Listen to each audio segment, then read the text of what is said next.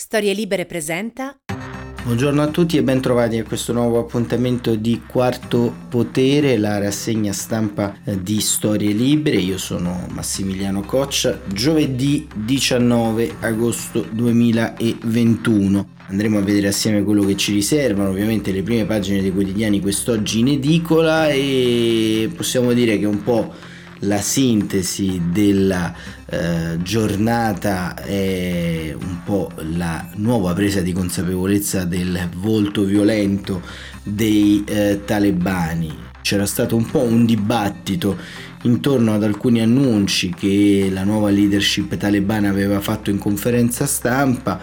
eh, i fatti purtroppo hanno smentito le buone intenzioni perché? Perché nelle giornate eh, di ieri e anche un po' di, di, di questa notte vi sono stati nuovi cortei, manifestazioni eh, e i talebani insomma non hanno lesinato insomma i vecchi metodi ovvero hanno aperto il fuoco eh, contro i eh, manifestanti eh, e hanno dichiarato non saremo una democrazia i giornali di oggi riportano in qualche modo eh, non solo le nuove parole dei leader dei talebani, ma in qualche modo eh, spezzano un po' questa illusione. Illusione a dire il vero che era rimasta solamente negli analisti eh, di casa nostra, perché diciamo è stato un susseguirsi nell'arco di questi giorni di analisi, di tentativi di normalizzare un movimento che come vedremo anche eh, dalle notizie riportate oggi ha, ha poco eh, che essere normalizzato ed hanno eluso un eh, problema fondamentale, un problema che riguarda la complessità eh, del mondo eh, dell'estremismo eh, islamista, una complessità che si annida nella ormai eh, strutturata e determinata creazione di una sorta di internazionale dell'islamismo eh,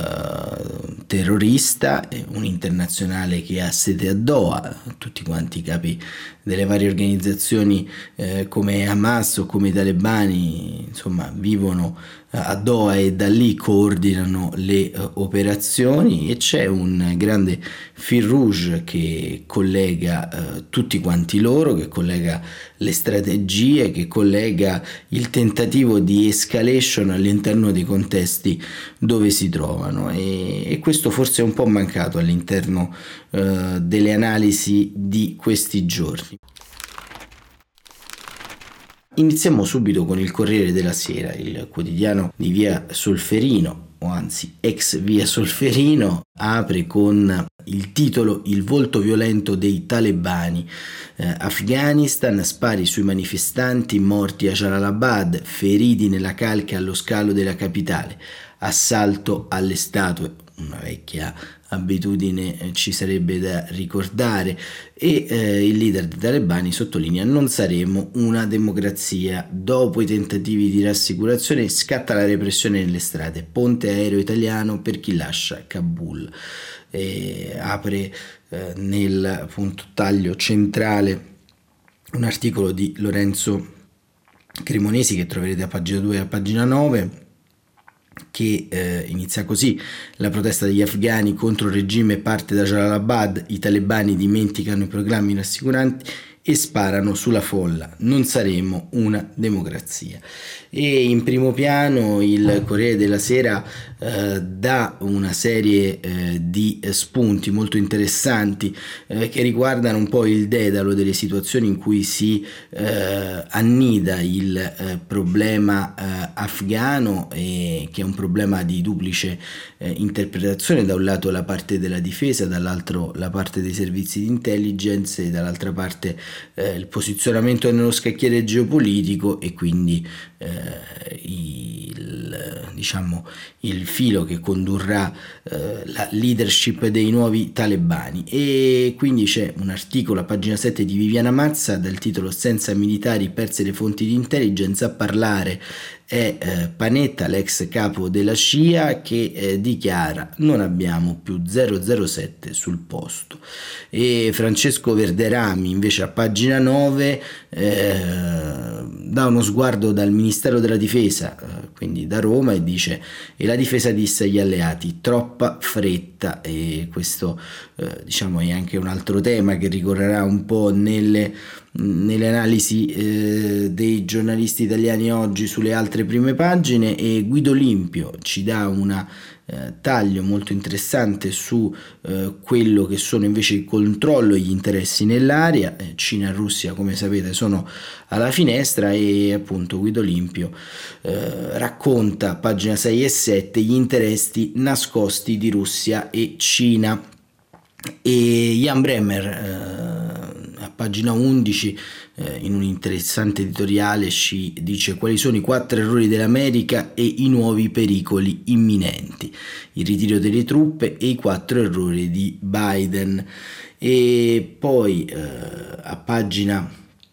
sempre in prima pagina eh, sul taglio di sinistra eh, Aldo Cazzullo in un editoriale intitolato Equivoci ad Ovest. Eh, leggiamo qualche riga interessante. La discussione su un evento epocale come la caduta di Kabul e l'umiliazione dell'Occidente deve partire dal chiarimento di un equivoco. Vent'anni fa in Afghanistan non ci fu nessuna vittoria occidentale o americana o della Nato ci fu una serie massiccia di bombardamenti statunitensi che colpirono duramente i talebani e diedero loro, ai loro nemici interni la forza di entrare a Kabul, che gadde nello stesso modo repentino e inatteso di questi giorni, come testimoniarono le cronache del primo inviato ad entrare nella capitale, Andrea Nicastro del Corriere, i nuovi padroni vennero definiti impropriamente l'Alleanza del Nord e tra loro primeggiava quel Dostum di cui adesso si finge di scoprire che non era un sincero liberal democratico, con la cassa piena di libri, con, ma un capoclan che arredava la sua reggia con il gusto e il senso del bello appunto di un capoclan. All'indomani dell'attacco alle Torri Gemelle, l'America in sostanza intervenne in una guerra civile che si combatteva da tempo, spostando gli equilibri a sfavore di un regime che proteggeva uh, Osama Bin Laden e questo diciamo è un po' il eh, punto di vista di Aldo Cazzullo a tenere banco eh, anche ehm, appunto all'interno un po' del dibattito oggi c'è la vicenda di eh, un accadimento in corso a Valentano in eh, provincia di Viterbo, un grande rave party eh, che va avanti dal 13 agosto, rave party che come tipologia consueta appunto eh, The Rave eh, man mano si è trasformato in un eh, crogiolo di situazioni molto critiche, c'è stato un morto, un ragazzo di 25 anni e eh, addirittura una donna ha partorito, tantissimi eh, si sono sentiti male, cani lasciati morire eh, dal caldo dentro le roulotte dei partecipanti a questo rave, um, una donna ha partorito come abbiamo visto, eh, ci sono denunce di stupri eh, e Virginia Piccolillo si domanda perché nessuno ha fermato quel rave, migliaia a Viterbo al party, malore, come etilici, il Viminale presto tornerà la legalità. Ve lo accenno sulla prima pagina del Corriere della Sera perché eh, come vedremo tra poco, questo tema mm, va un po' a riempire il vuoto insomma, di un dibattito che man mano eh, intorno all'Afghanistan passata l'onda emotiva si va sgonfiando. E, e, forse anche questo è un problema di come la nostra eh, stampa tratta un po' le notizie che arrivano dagli esteri. Passato il clamore rimane poi insomma un po' un vuoto strutturale, ma andiamo avanti perché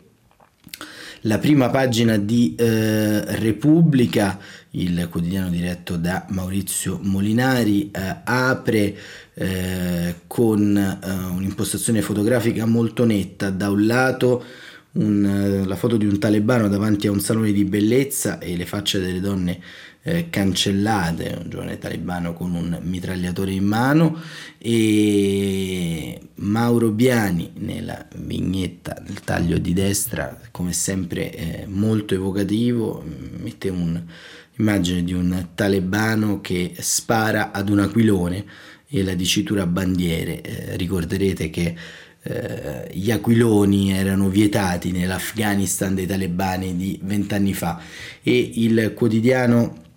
la Repubblica sceglie di titolare il pugno dei talebani. Il regime islamista annuncia non ci sarà nessuna democrazia e uccide a Jalalabad manifestanti che sfilavano con il vessillo afghano. Oscurati a Kabul i volti di donne sui cartelloni pubblicitari, gli Stati Uniti avvertono violati i patti sull'aeroporto e nel Panshir inizia la resistenza armata. Questo è anche un altro tema molto importante. E tra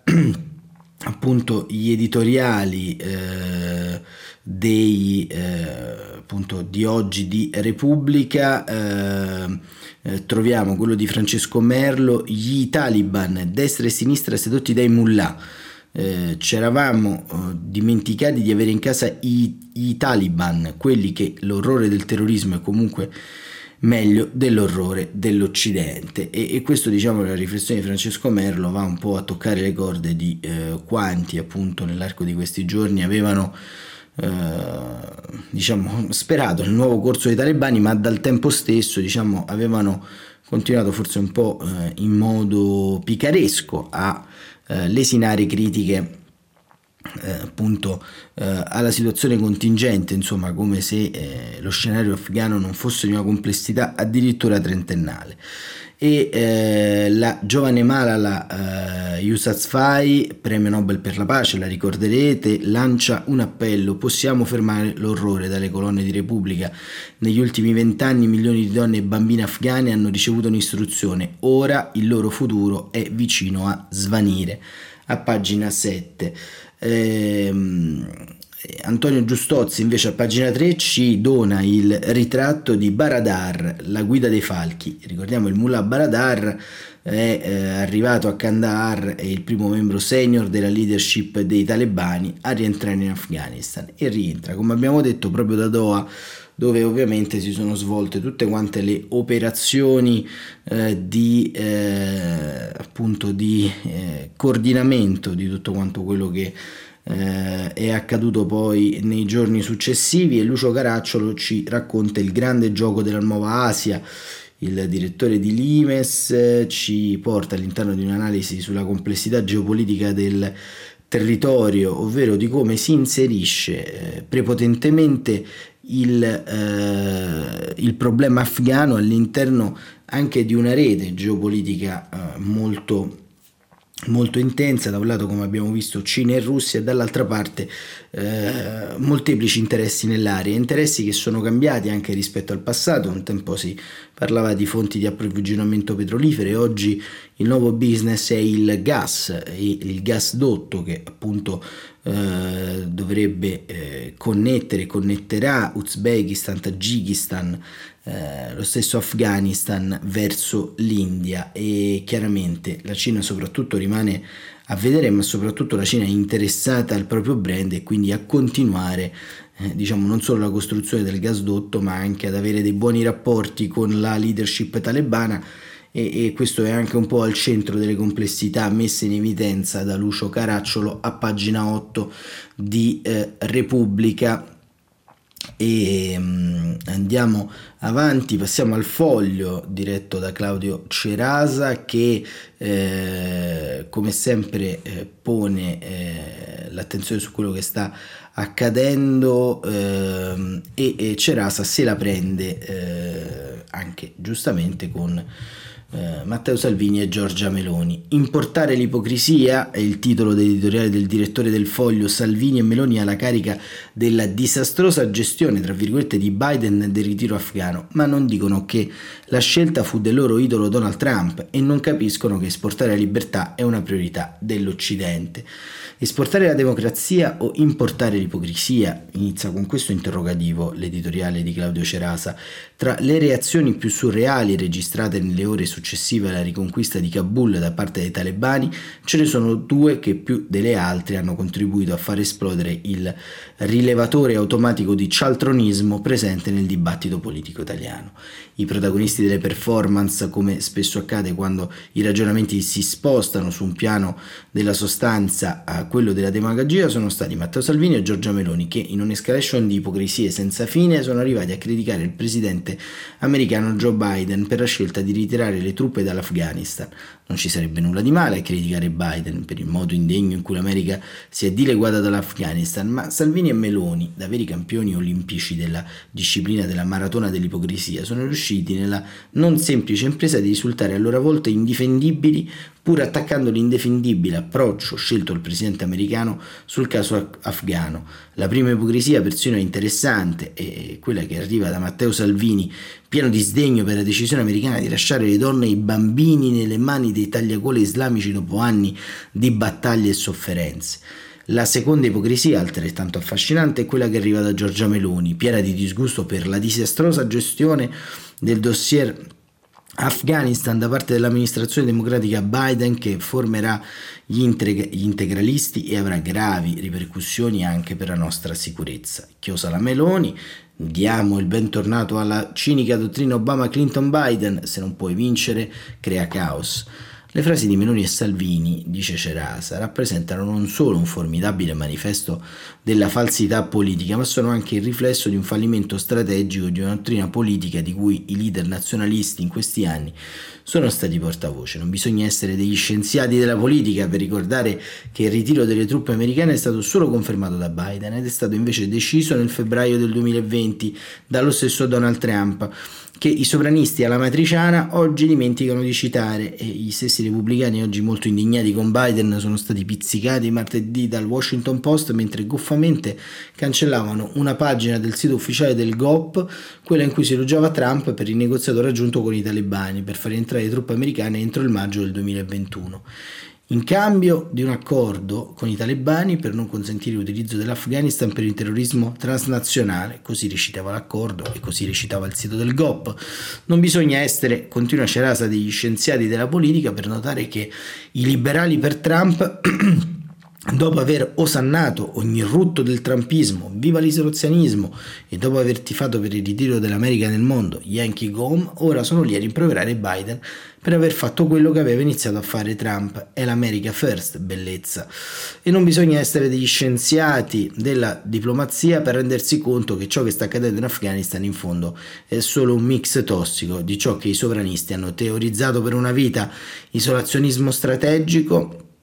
autodeterminazione dei popoli, disimpegno dell'Occidente, pacifismo senza orizzonti, ostilità nei confronti di ogni tentativo di esportare la democrazia e segue poi nell'inserto a pagina 4 scusate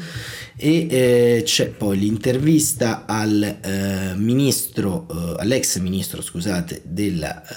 eh, difesa eh, Roberta Pinotti eh, che appunto rilancia un tema molto antico e molto caro. È tempo di una difesa made in UE made in Unione Europea. La Nato a trazione gli USA mostrano i suoi limiti parla Roberta Pinotti. Roma sorpresa, sì sorpresa, delusa, delusa certo, perché quel discorso di Biden sembra la confutazione della promessa con cui era arrivato alla Casa Bianca, quella dell'America is back, che aveva fatto credere che la stagione dell'isolazionismo statunitense di Trump fosse finita. Certo, il ritiro è già stato deciso prima dell'ascesa del presidente democratico, ma le sue parole sono parse in sostanziale continuità con la scelta del predecessore. In più, quello che doveva essere un disimpegno ordinato è diventato un ritiro disastroso. Roberta Pinotti, ricordiamo ex ministra della difesa, la missione in Afghanistan la conosce bene, ne conosce bene, eh, scrive Valentini che l'ha intervistata, eh, le evoluzioni, i cambiamenti, i travagli. È finita così come è cominciata, dice la senatrice PD, è finita, cioè con la reiterazione dello stesso peccato originale dell'inizio perché nel 2001, dopo l'attentato alle Twin Towers, c'erano tutti gli estremi per una missione sotto una guida multilaterale, tanto che per la prima volta era stato attivato l'articolo 5 del Trattato della Nato di fronte a un'aggressione ai danni di un alleato, degli altri paesi del patto si mobilitano a sua difesa, e invece no, Bush inizialmente volle una coalizione di volenterosi a guida americana, una scelta di unitarismo poi corretta successivamente quando da Enduring Freedom si passò alla missione ISAF ed è di fatto la stessa dinamica che ha portato Trump e Biden a decidere un ritiro con modi e tempi che hanno lasciato perplessi molti paesi europei E però, eh, dice Valentini, se è vero che a distanza di vent'anni si è riprodotto lo stesso errore, viene da chiedersi cosa abbia fatto intanto l'Europa. E la Pinotti risponde, per anni la volontà di creare una difesa comune europea si è scontrata con la contrarietà di alcuni paesi come la Gran Bretagna, ora con la Brexit si è aperto un nuovo spazio. E il tempo degli alibi è finito, la difesa comune europea, spiega Pinotti, non è sia chiaro uno strumento pensato per mettere in discussione la Nato, ma è un passo obbligato perché l'Europa esista nello scacchiere geopolitico e perché possa contare più nell'interlocuzione leale con i nostri alleati americani. E così eh, Valentini che intervista la Pinotti, ci sarebbe da ricordare a Roberta Pinotti che eh, al di là di questo l'Europa non esprime una posizione politica eh, atlantista forse da molto tempo, da, da, almeno da quando eh, diciamo Mogherini e, Borrell hanno spostato possiamo dire l'asse eh, su una certa mm, amicizia fondamentalmente con eh, regimi poco eh, come dire, inclini a, eh, il, eh, a politiche liberali, eh, a democrazie liberali, insomma la lievitezza nei confronti di Erdogan, la eh, assoluta eh, diciamo, scarsità di iniziativa diplomatica nella crisi israeliana e fondamentalmente un cerchiobottismo che eh, fa senza dubbio orrore e ancora altre aree della crisi, insomma la stessa crisi russa con Borrell che andò da, uh, da, Putin nei giorni dell'arresto del dissidente Navalny e fondamentalmente Navalny è ancora in carcere. Quindi ecco, molto probabilmente forse prima di una difesa europea sarebbe il caso di mettere insieme una difesa comune, ma andiamo a vedere il eh, giornale che apre con un titolo molto evocativo, altro che nuovi talebani, Italia gola di, di sempre. Primi scontri con i manifestanti, alcune decine di vittime e loro rivendicano mai una democrazia, in Afghanistan comanda il Corano. Allarme eh, dell'Unione Europea sull'immigrazione e prepararsi a tutti gli scenari. E, mm, e Augusto Minzolini nel suo editoriale cerca anche di eh, diciamo, eh, riprendere quello che un po' abbiamo visto anche ieri, ovvero la distinzione tra profughi e migranti che eh, sono due problemi differenti e ci dice la tragedia afghana ci offre lo spunto per una riflessione che dovrebbe essere condotta con buona dose di pragmatismo e di realismo senza dimenticare quello spirito umanitario che la nostra Costituzione ci suggerisce di fronte ai profughi di guerra. È inutile addentrarsi nella solita disputa ideologica che, che contraddistingue ogni dibattito sull'immigrazione, dice Minzolini. In questa occasione non ci si può neppure immaginare di chiudere le nostre frontiere a chi fugge dall'Afghanistan. Eh, questo diciamo è un, uh, è un, assunto molto importante. Del direttore del giornale che speriamo uh, che sia poi assunto anche dall'area politica di riferimento che continua un po' a giocare su questo tema. Ieri Salvini ha detto, è arrivato addirittura a teorizzare di dividere donne e bambini, cioè dice facciamo venire eh, nel nostro paese dall'Afghanistan solo uh, donne e bambini e separiamo i padri, lasciamoli in Afghanistan eh, come dire, insomma, è tempo di buttata costane, però insomma, questo è anche un comportamento, possiamo dire, grave in prospettiva. Un'intervista di eh, Manila Alfano a Piero Luigi Battista che dice l'Occidente è finito a Kabul, così sono morti i diritti umani. A pagina 7, Fiamma Nirestein con un'intervista ad Harold Road, la menzogna per i jihadisti è una vera tattica di guerra e poi ecco qua Valeria Braghieri che continua questo uh, claim sui giornali eh, diciamo schierati più a destra quel pericoloso silenzio delle femministe radical chic a pagina 4 ecco anche qui ieri c'era Annalisa Chirico che parlava delle femministe che non si eh, battevano per eh, i diritti delle donne in Afghanistan ma vorrei svelare questo trucco e, e, e, questo grande segreto di Pulcinella, che in realtà le femministe stanno in Afghanistan perché ci sono eh, centinaia di associazioni, c'è Pangea Ollus, ci sono tantissime realtà che in questi anni hanno aiutato tecnicamente, strutturalmente, medicalmente le donne ad uscire dalla condizione eh, in cui il regime di eh, Kabul per eh, vent'anni precedentemente le aveva sottomesse. E in qualche modo il dibattito nel femminismo italiano eh, e nel femminismo internazionale su cosa fare innanzitutto per aiutare queste donne a non rimanere vittime delle trappole eh, al momento burocratiche che le costringerebbero a rimanere in Afghanistan, eh, si stanno mobilitando. Quindi molto probabilmente diciamo, le femministe radical chic, come le chiamano loro, non sono eh, negli stessi posti dove sono eh, le redattrici di questi eh, mirabilanti o i redattori di questi mirabilanti articoli di fondo eh, molto probabilmente dovrebbero farsi un giro non solo su altri profili Facebook ma forse farsi un giro proprio in altre realtà perché eh, davvero certe volte non se ne può più di eh, questo claim che si rincorre un po' nella storia del dibattito soprattutto a destra che, che prima che se si parla di resistenza dire in mezzo le foibe, se si parla di Afghanistan e allora le femministe dove sono, insomma, ecco, la realtà è sempre un po' più complessa di, di, di uno spirito di barricata. E eh, andiamo invece sul Sole 24 Ore che apre ovviamente su temi a loro cari eh, che riguardano il fisco e un'intervista al presidente dell'ABI, dell'Associazione Bancarie Italiane, Patuelli, autunno decisivo per il fisco, ridurre la differenza sull'Unione e eh, europei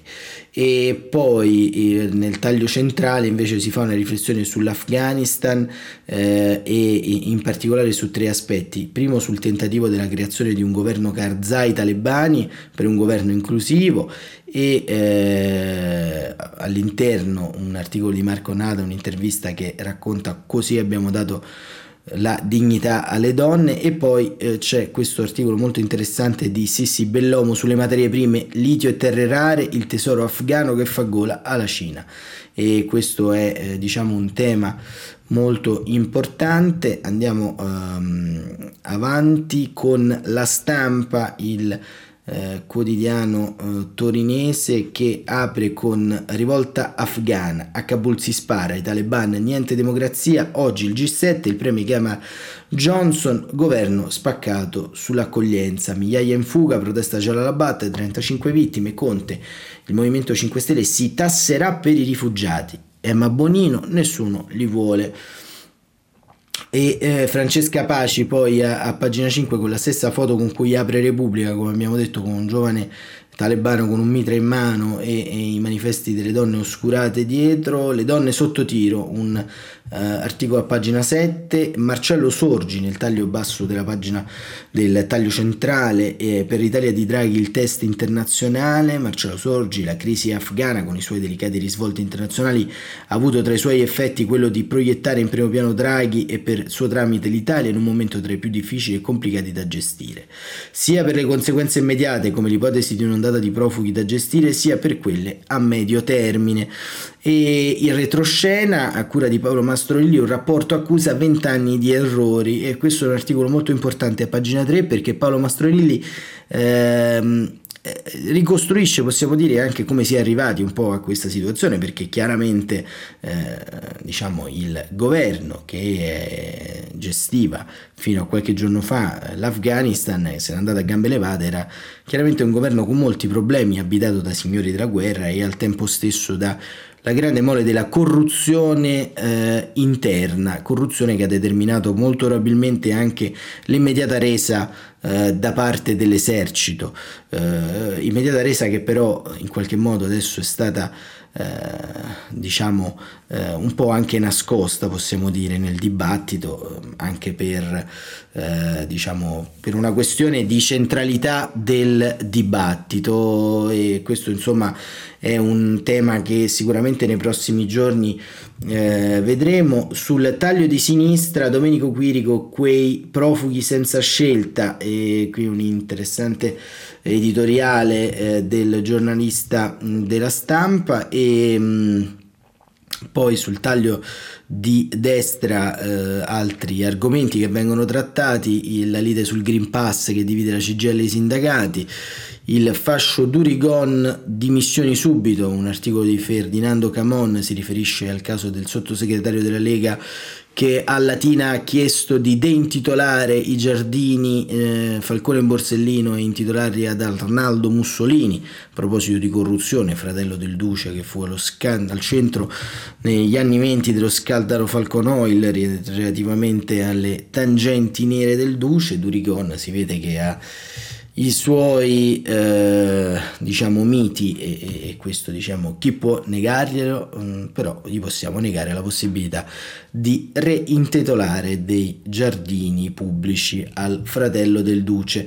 Andiamo eh, a vedere cosa ci racconta invece oggi libero i fanatici islamici peggio del virus la balla dei talebuoni. A sinistra credevano che i nuovi capi dell'Afghanistan fossero moderati, invece uccidono chiunque si ribelli. Contro il Covid c'è l'antidoto, contro la Sharia no. Ecco le regole terribili. Dramma profughi, Salvini, corridoi umanitari per donne e bambini. Eh, il dramma dei profughi per libero è solo per le donne e bambini, gli uomini possono eh, essere ammazzati dai talebani perché possono anche rischiare di diventare poi dei terroristi e questo diciamo è un metro di giudizio molto pericoloso. Eh, Corrado Ocone, il nostro medioevo era meglio di Kabul, all'epoca donne più considerate, una riflessione storica. Eh, adesso serve realismo politico, arriva Fausto Carioti che dice ma col dia- diavolo bisognerà trattare. E questo eh, diciamo è un po' il claim eh, di Libero che però eh, diciamo ci riserva un eh, editoriale dell'ex direttore, fondatore, uomo immagine eh, del quotidiano oggi diretto da eh, Alessandro eh, Sallusti. Eh, Feltri scrive: Siamo tuttora alle prese con la pandemia. Da un anno e mezzo siamo condannati a vivere con la paura di crepare e a destreggiarci tra mille divieti, alcuni totalmente idioti, e non è il caso di elencarli, posto che la gente li ha sperimentati e li sperimenta personalmente. Ed ecco che negli ultimi giorni è successo qualcosa che sembrava ancora più grave dell'avvento del virus. Mi riferisco ai casini inenarrabili dell'Afghanistan, dove i talebani si sono nuovamente impadroniti del paese, incapaci di tutto tranne che di coltivare oppio e venderlo al mondo intero a prezzi esorbitanti.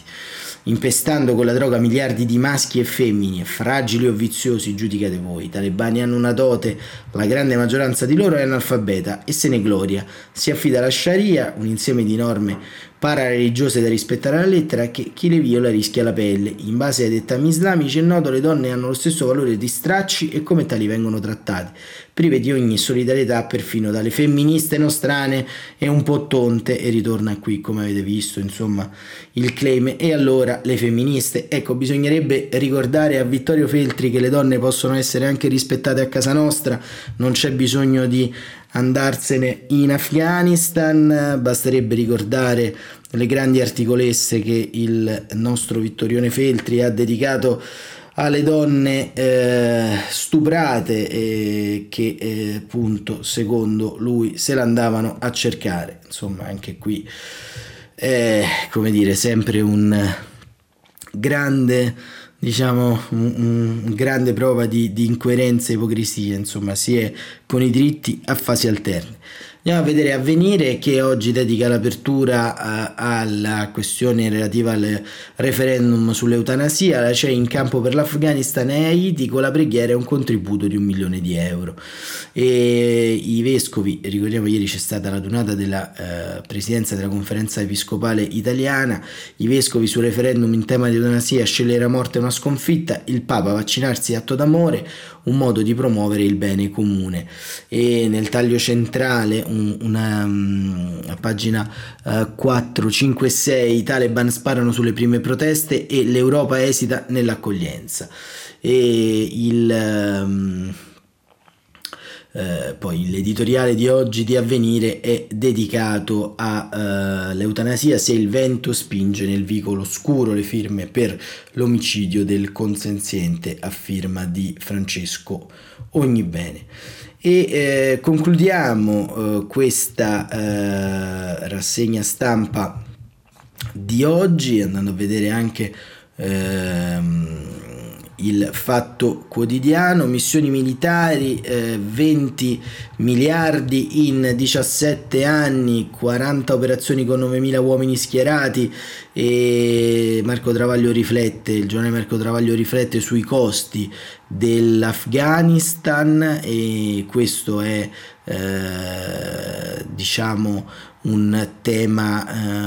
eh, molto interessante. Dopo il ritiro dagli USA, eh, degli USA da Kabul si è rimesso tutto in forza, i nostri soldati ora sono sotto tiro quasi dappertutto, eh, un articolo di Vincenzo Bisbiglia e Pascutti a pagina 4 e 5, sull'aeroporto, anche qui la notizia, gli Accario e Palombi sull'aeroporto di Kabul spari sulla folla, eh, ma dice i mullah sono senza soldi.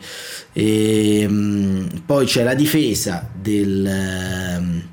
direttore di, eh, del Fatto Quotidiano Marco Travaglio nei confronti di eh, eh, Luigi Di Maio. Non fa in tempo ad attaccare Di Maio che subito informazione all'italiana ti costringe a difenderlo. L'avevamo appena preso in giro paragonandolo al draghetto Grisù per le professioni di fede eh, governativiste draghiane, decisamente eccessive visto l'impegno con cui i migliori stanno smantellando le riforme targate 5 Stelle, infatti i giornaloni che fino al giorno prima si sul bibitaro eh, si concentrano sulla sua presenza in Salento. E qui Marco Travaglio difende senza se e senza ma eh, la ehm,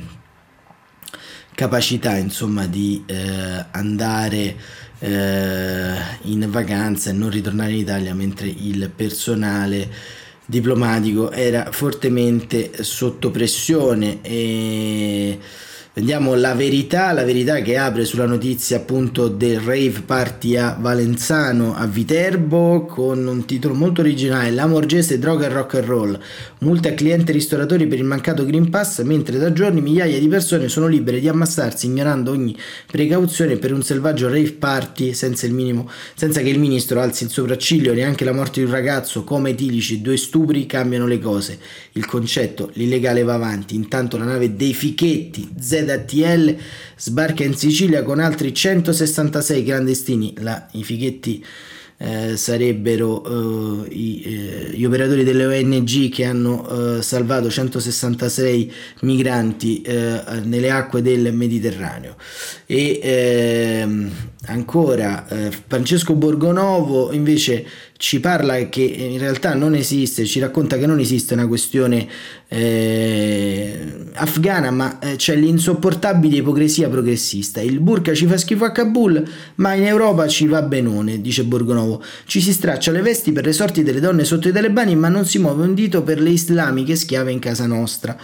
Dalle colonne di Repubblica ai salotti della Sette, eh, eh dove tra l'altro Borgonovo è ospite fisso, va la pena un po' di ricordare, è un continuo stracciarsi di vesti per le sorti delle donne afghane. Le editorialiste di punta e tacco 10, come Concida De Gregorio, si distruggono perché i talebani ripropongono il burka, escluderanno la popolazione femminile dalla vita politica e la costringeranno alla più totale sottomissione. Se non avessimo visto la sinistra italiana una ventina d'anni fa berciare compatta contro Bush e le sue guerre ingiuste, ci verrebbe quasi il sospetto che le sincere progressiste siano pentite. Eh, lo leggete a pagina 9 della verità e Mario Giordano si concentra sulla riapertura della scuola, una farsa che non fa ridere. E poi Giacomo Amadori intervista Palamara candidato a Roma, l'ex eh, membro del CSM, mi aspettavo il sostegno del centrodestra, sono l'unico imputato che non va bene a Forza Italia. E, insomma anche qui leggete l'intervista di Giacomo Amadori a pagina 15 ehm, e eh, andiamo a vedere eh, l'ultima eh, prima pagina ehm, il, vediamo rapidamente anche il messaggero che eh, appunto non è dissimile dagli altri titoli sui spari sulla folla, il picco dei decessi di covid in Sicilia eh, il mattino svelato il vero volto dei talibani il eh, Riformista, diretto da Piero Sansonetti, eh, apre con un'intervista a Rita Bernardini, leader dei radicali, carcere, le tante capoavetere dimenticate da stampa e tv. Eh, le tante capovedere si riferiscono alle Santa Maria Capovedere, ovvero al carcere di Santa Maria Capovedere, eh, dove sono avvenuti pestaggi eh, raccontati dal quotidiano Domani. Ehm, nell'arco eh, delle scorse settimane. E Michele Prospero, Green Pass e Libertà, sindacati, rileggetevi Marx. E Claudia Fusani eh, fa un punto molto interessante a pagina 4 riformista sui migranti e l'Europa da Draghi stop a Salvini e eh, andiamo ancora a vedere eh, le ultime due prime pagine Domani la smobilitazione disordinata della diplomazia europea, un articolo di Giovanna Fagionato. La Commissione vuole rimanere a Kabul il più lungo possibile. Fra i diplomatici italiani c'è chi critica il rimpatrio dell'ambasciatore. La riunione di coordinamento è andata deserta. E poi c'è Piero Ignazzi, politologo, che ci racconta nella crisi dell'Afghanistan manca la voce italiana e questa è l'apertura di eh, domani del quotidiano diretto da Stefano Feltri. Il manifesto una foto molto evocativa, un giovane che tiene una bandiera dell'Afghanistan e il titolo Nella morsa talebana. A Jalalabad almeno tre morti nelle proteste a difesa della bandiera afghana ammainata dai talebani. Tra Kandahar e Kabul invece fervono i colloqui con i leader che aspirano a una fetta di potere nel prossimo sistema. Unica certezza, non sarà una democrazia. E noi chiudiamo questa rassegna stampa raccontandovi invece... Eh, diciamo perché oggi abbiamo una copertina eh, speciale, è una vignetta che Andrea Bozzo, eh, vignettista, illustratore, eh, amico anche di, di, di, Storie Libere, aveva eh, messo eh, su Facebook qualche giorno fa eh, una vignetta molto significativa, molto eh, arguta eh, come sempre, eh, perché appunto diciamo la penna e l'originalità di Andrea eh, Bozzo insomma sono eh, conosciute da molti e raffigurava e raffigura come potete vedere un talebano accigliato e eh, la scritta stanno tornando i talebani con lo schwa finale tranquill con l'asterisco stavolta facciamo i brav questa vignetta che potete tranquillamente vedere visto che ascoltate questo eh, episodio sui vostri smartphone ed è appunto la cover di questo numero è stata bannata dopo un numero ingente di segnalazioni e dopo un articolo di Dario Accolla del sito Gay Post e eh, diciamo il, il, pubblico ludibrio da parte di Monica Cirinnale, senatrice del Partito Democratico. Ecco, vedete questa vignetta di Andrea Bozzo fatta al termine della conferenza stampa dei eh, talebani qualche giorno fa e racconta perfettamente con eh, una eh, fotografia, eh, con un, appunto, un gesto eh, artistico immediato, quello che abbiamo cercato di raccontare in 41 minuti di rassegna stampa, ovvero la scarsa credibilità dei talebani e ovvero eh, ancora una volta eh, diciamo una sorta di eh, metrapensier del eh, giornalismo e del dibattito pubblico italiano che si va eh, diciamo un po' a rincorrere false speranze dimenticando i diritti certi. Andrea Bozzo ieri è stato riabilitato da Facebook, resta un po' l'amarezza perché eh, quando la satira eh, c'è da spiegarla significa non che si è espresso male il vignettista, ma molto probabilmente che abbiamo dei problemi evidenti di lettura della realtà. E con questo vi saluto, vi auguro una buona giornata e ci sentiamo eh, domani mattina, sempre qui sulle piattaforme di Storie Libere e buon proseguimento di giornata.